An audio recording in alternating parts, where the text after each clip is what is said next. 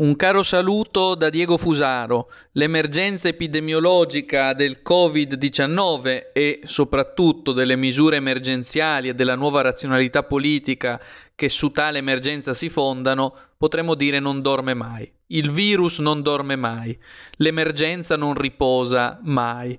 Ed è su questa base che si può comprendere il rapido succedersi di informazioni nel quadro di quella che giustamente è stata definita l'infodemia.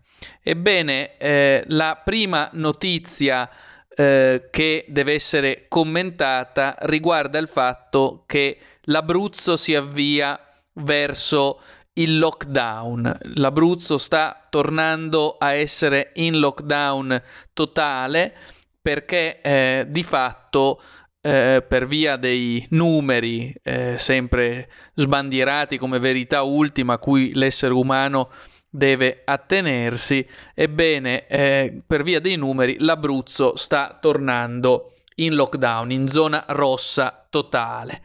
Quod erat demonstrandum, come demos- dimostrare, era da settimane che vi allertavo. L'Italia tornerà al lockdown non in blocco immediato, come accadde a marzo del 2020, ma un po' alla volta, mediante questa pagliacciata del tricolore emergenziale giallo, arancione e rosso. Un po' alla volta l'Italia tutta si tinteggerà di rosso e sarà tornata al lockdown totale dietro la finzione di un lockdown differenziato, light o eh, più debole. In realtà l'obiettivo è chiaramente politico, distruggere l'economia, eh, compiere un genocidio dei ceti medi e dei precari, potenziare l'e-commerce e la finanza e mascherare ovviamente questo progetto criminale dietro l'ideologia medica, come potremmo chiamarla variando la formula di Marx.